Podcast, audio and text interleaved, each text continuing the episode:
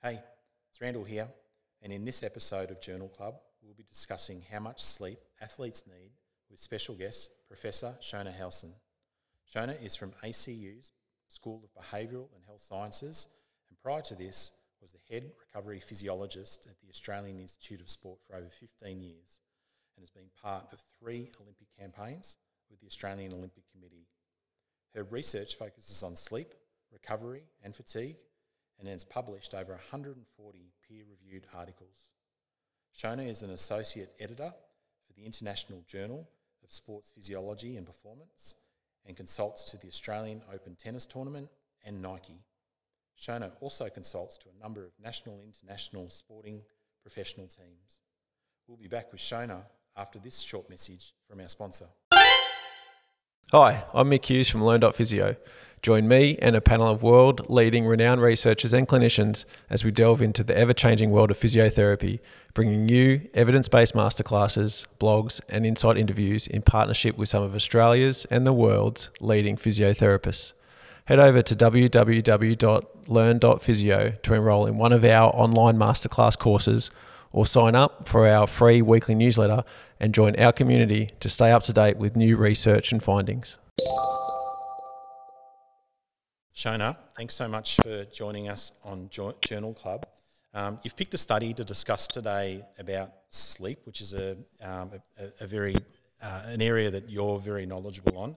Um, it's a paper that you've also co-authored as well. So, tell us about the study and, and why why you and your collaborators did it. Yeah, thanks, Randall. So we had this um, opportunity, excuse me, over over the the period of time during COVID when we couldn't um, uh, do any in-person testing, then we realised we had all this data that we'd collected on athletes for servicing purposes. So really just to understand athlete sleep and to help improve their sleep.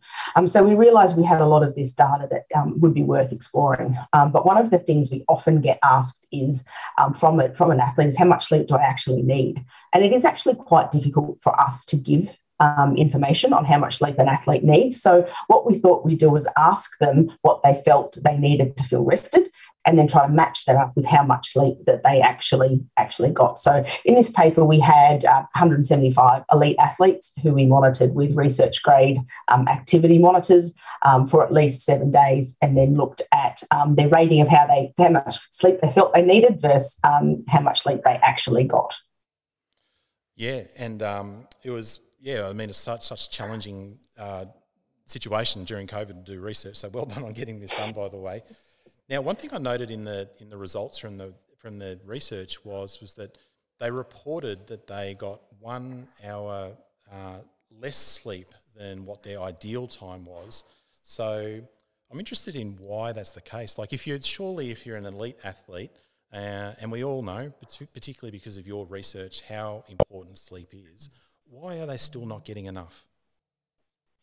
Yeah, I think it's such an um, it's an important question, and it's a thing that we need to address from both angles. So I think one of the things that I, I think about is you know we have this blame game, and it is really easy to blame the athletes, um, and we often um, you know we know that they may, might spend time on social media or you know watching streaming services or whatever it might be before bed. But I think we also need to look at the things that we do and the environment that we create around the athletes that doesn't protect their sleep. So what time do we have? The first training session of the day. That seems to be one of the most um, important things, which obviously allows um, athletes to have a, a, decent sleep duration, is if they don't have to wake up ridiculously early, which we do with um, with a lot of sports. So I think it's a combination of um, training times, competition times. Obviously, elite team sport athletes playing at night. You know, we cannot expect them to go to bed at a normal hour because we, we're asked, we'd be asking them to go to bed at a time when they're probably just finishing their game. Um, so there's the combination of those things that that athletes um, that, that we do around the um, the scheduling, but then there's the things that they might do, and it might be caffeine, it might be stress, it might be, as I said, some some not so great behaviours on phones and computers and those kinds of things. So I think it's a little bit of us and, and a little bit of them. How big a problem is phones? I know that even with me, like um, you know, sometimes I'll be there tired at night at 9:30, 10 o'clock, and it's like I've got a big day tomorrow. I need to get to bed it's really hard to put it down. And I'm sure for athletes who are a little bit younger, uh, it's mm. even harder as much. If You, I mean, have you got data on, on how much of a, a problem it is? Yeah, there's actually some conflicting data there. So um, there is a bit of what people tend to look at is the blue light from those devices, and there's some people that say it has a big effect. Some people say it has minimal effect, uh, but it's probably more around what they're actually doing on the phones and and how they're engaging with you know social media that can be you know stressful or cause a little bit of anxiety. So the actual data is not great in that area in terms of we just really don't um, understand exactly what's going on. But I think what we want to make sure is that, look, athletes are likely going to be using their phones, like most of us are going to be using their phones in the time before they go to bed. But um, it's really around thinking about, you know, can that be a little bit further away from sleep time? So don't say, don't use your phone because they will, um, but use it, use the phone a little bit um, earlier before they go to bed, and then do some practices around, um, you know, minimising the blue light exposure, minimising the types of things that they might be doing on on the phones in terms of social media interactions um, can be helpful as well. In the paper, we just mentioned that they, they're losing, um, in inverted commas, an hour of sleep more than what they feel is mm-hmm. ideal. How does that one hour less impact their performance in their training the following day? Yeah, so we're starting to understand a little bit more around the effects of sleep deprivation in athletes. So we've always had an idea around all the different things that are affected um, in the general population with sleep deprivation.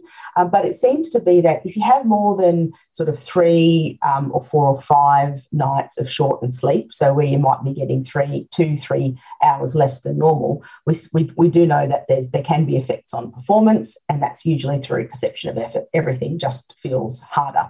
What we don't have good information about is this kind of situation where we're seeing athletes regularly getting less sleep than they feel that they need.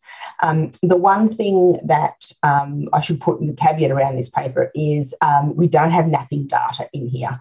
Now, some athletes will be able to nap and will top up uh, with naps in the afternoons if they can. Um, some athletes can't, don't have the time, or if they're at school or working, um, they can't. But we don't have a lot of information on that. Just continual, you know, lifetime getting less sleep by an hour or two um, than than you actually really need.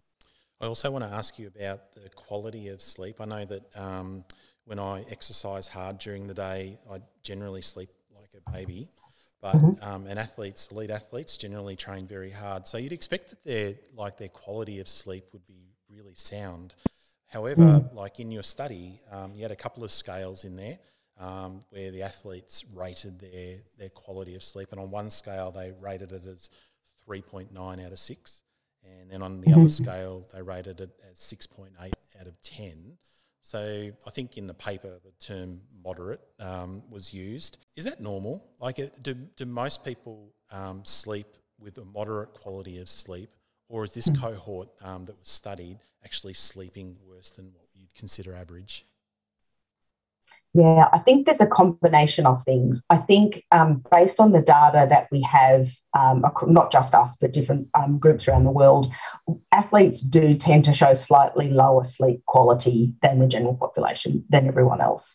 Um, they tend to have more disturbances during their sleep. Maybe they're getting up to go to the bathroom, maybe they're sore, um, or maybe they have some extra sort of neural activity, whatever that is, um, that causes them to, to move around a little bit. So there's certainly that aspect aspect. Um, but then the other aspect, when you're looking at a, a subjective scale like this, is really that um, you what we tend to see is that a lot of people judge. You ask them how well they slept, what was your quality of sleep, and they judge that on how long they've slept for rather than the actual quality. So they go, Oh, I've had such a bad night's sleep. And you look at the data and you go, Well, it was actually quite good. You just only slept for five hours.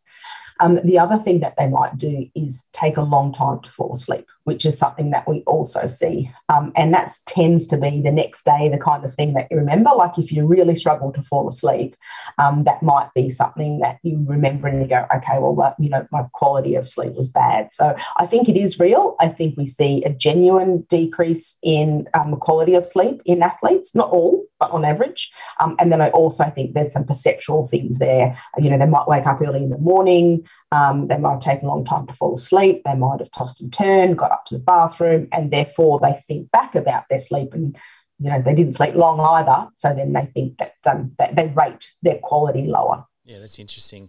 I mean, I think there's a lot, there's a misconception out there that athletes live, live this dream lifestyle where essentially they just get to play sport all day and then uh, party the rest of it and uh, they don't care about much. But elite athletes are, can be very stressed individuals because they, um, you know, like they're, they're always there looking to perform. You know, when they're in team sports, they're, you know, their, their spots up for uh, for grabs from other athletes who are nipping at their mm. heels. If you're in individual sports, like you're always looking for that next better thing um, they don't rest easy. And I think that's maybe something that's brought out in that data as well.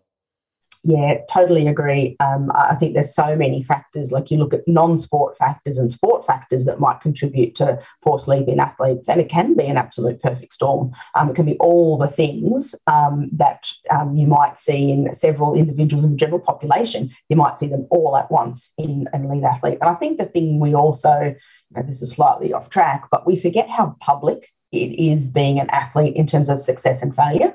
So, not many of us in our jobs have such public um, expressions of whether you, you you know you do a good job or not. So you can understand why there might be some you know additional anxiety and stress when you're playing in front of you know.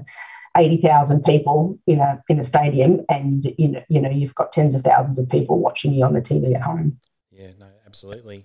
Um, I mentioned just before, you know, like team sports versus um, uh, individual athletes. And again, this is another thing that I found very interesting in the paper was that there was a difference between team sport athletes and also individual athletes in their quality of sleep. I think from memory, correct me if I'm wrong, that the individual athlete, athletes didn't sleep quite as well as the team sport athletes. Mm-hmm.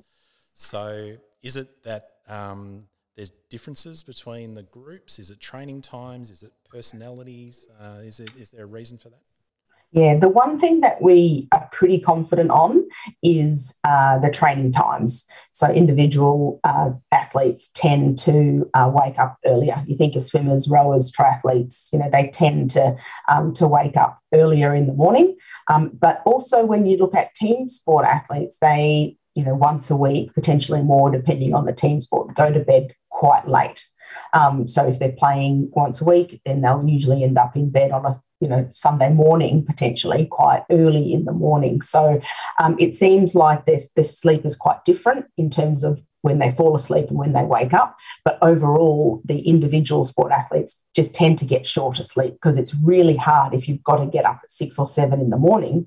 It's really hard to go to bed early enough to get the duration um, that you need. So that's usually where we see the differences is we just wake individual sport athletes up super early um, and they tend to not be able to get really good good consistent sleep because of that. And then what they do is if they have a day off or two day two mornings off during the week, they'll tend to really sleep in on those days and maybe you know that looks a little like shift work for some people and we know that shift workers quality of sleep is also really bad. So later training starts is one of the things that we're really seeing is potentially quite important for um, for getting good sleep in in um, elite athletes. And the group that initially springs to mind with that is swimmers. So swimmers have generally been the ones that get up at ridiculous times and then mm-hmm. um, and then train late in the afternoon as well um, has, has have things changed in elite swimming where training times are starting to, to kind of be a little bit later and earlier in the day or not? Not so much, and I think there's a few factors for that. You know, some some uh, swim, swim, squads have you know athletes that also go got, to go to school, so they have to do the session before school, or the coach doesn't want to do two sessions, one for the school aged and one for the slightly older ones that don't have to go to school. Um, and there's this, always this perception that we want to get two really hard or two two training quality training sessions done, so we need a big gap between those for the athletes to be able to recover it's like, well, you're kind of shortening the best recovery strategy you have, um, which is overnight sleep, um, by pushing those two training sessions out as far as possible. So it is definitely a cultural thing that's hard to change. And I think um, what we often see too is that coaches have their own chronotype. So they're early morning people. So they just kind of expect, well, you know, you should be athletes should be early morning people too. Um, and you know, if you're an adolescent or a younger athlete, then that's certainly not the case. You're you're the opposite for most of them. They're night owls, so we kind of mess them up a little bit. But I think it's cultural, and sometimes it's access to facilities, sometimes it's timing for um, for the session and school age kids, etc. But I think it can definitely um, be changed. And I think Australia is one of the. When I talk to other groups, Australia is one of the countries that have these really extreme early morning starts for swimming in particular. Well, we did pretty well at the last Olympics, so maybe we're doing maybe we're doing something right. That maybe there's something in there. Maybe they've got lots of time in the day to nap. Maybe that's what it is. Yeah. Last thing I found um, super interesting about the study was that um, there was a recommendation that um, the, the, target sleep times was people, um, when athletes should go to bed and also wake. Uh, the recommendation was that they should go to bed between 10 and 10:30 p.m. and then wake up between 9 and 9:30. Uh, which sounds like a dream come true if you ask me. But there's, yeah, but um, part A is is can that actually occur? Um, and part B is does it matter? Does it matter whether you're going to bed at nine thirty and getting up at seven thirty, or whether you're going to bed at eleven thirty and getting up at ten thirty? Like, it, does it matter yeah. actually where that eight or nine hour window comes in, or is, are those times recommended for a reason? No, it doesn't really seem like it matters based on, um, you know, the wake, uh, sleep and wake times. Um, it doesn't matter where it occurs, and as long as you're sort of getting the duration. The reason those um, times were suggested is um, because what they do is they give you the optimal opportunity um, to get as much sleep as possible. So the later training um, start times means we're not cutting off their sleep in the morning, um, and those um, you know the bedtimes of around you know 10 10 30 is a, again an optimal time to just to increase your chances of actually getting decent sleep. So I think um, over time, what we are really starting to see is it's that morning morning training start time that that's key. And if you can delay that a little bit, or just give them more time to to increase their the chances of the sleep duration being long. Well, congratulations on a very interesting, thought provoking study. And not only I know you're just collaborator with this one, but also mm-hmm. on all your work that you've done over your career. It's uh, just been tremendous for our profession. I say that collectively. Um, Shona, thanks so much for joining us mm, on Thank you. Club today. Was a pleasure. Thank you. We'll be back in a minute after this short message from our sponsor. If you're like me and sick of greasy, pore clogging sports creams, then the Premax range of athlete and massage products are for you. Non greasy, breathable, and tried and tested in elite sport, Premax sets the benchmark in performance skincare. To find out more and experience the Premax difference yourself, visit www.premax.co. Be sure to sign up to the newsletter to get subscriber only exclusive offers, invitations to Premax events, access to the Premax Sports Science blogs, and 10% off your first order. I hope you enjoyed my chat with Professor Shona Halson. If you'd like to connect with her, you can find her on Twitter and Instagram on at Shona Halson. If you'd like to connect with me, you can find me on at Randall C Physio on Instagram and Twitter, and type in Randall Cooper into LinkedIn, you'll find me.